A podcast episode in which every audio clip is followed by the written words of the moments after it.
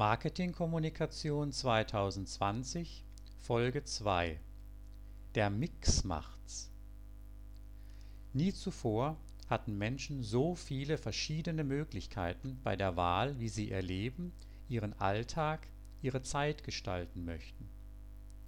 Als Resultat, da sind sich alle Sozialforscher einig, ist unsere Gesellschaft fragmentiert in viele kleine und große Gruppen mit ganz eigenen Lebensstilen, Interessen, Vorlieben und Gewohnheiten.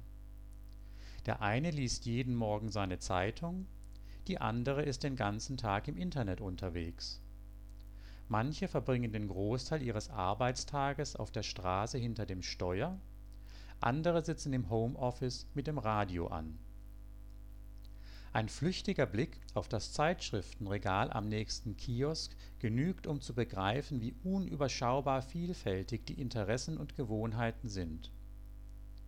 Auf diese Vielfalt muss auch die Marketingkommunikation reagieren.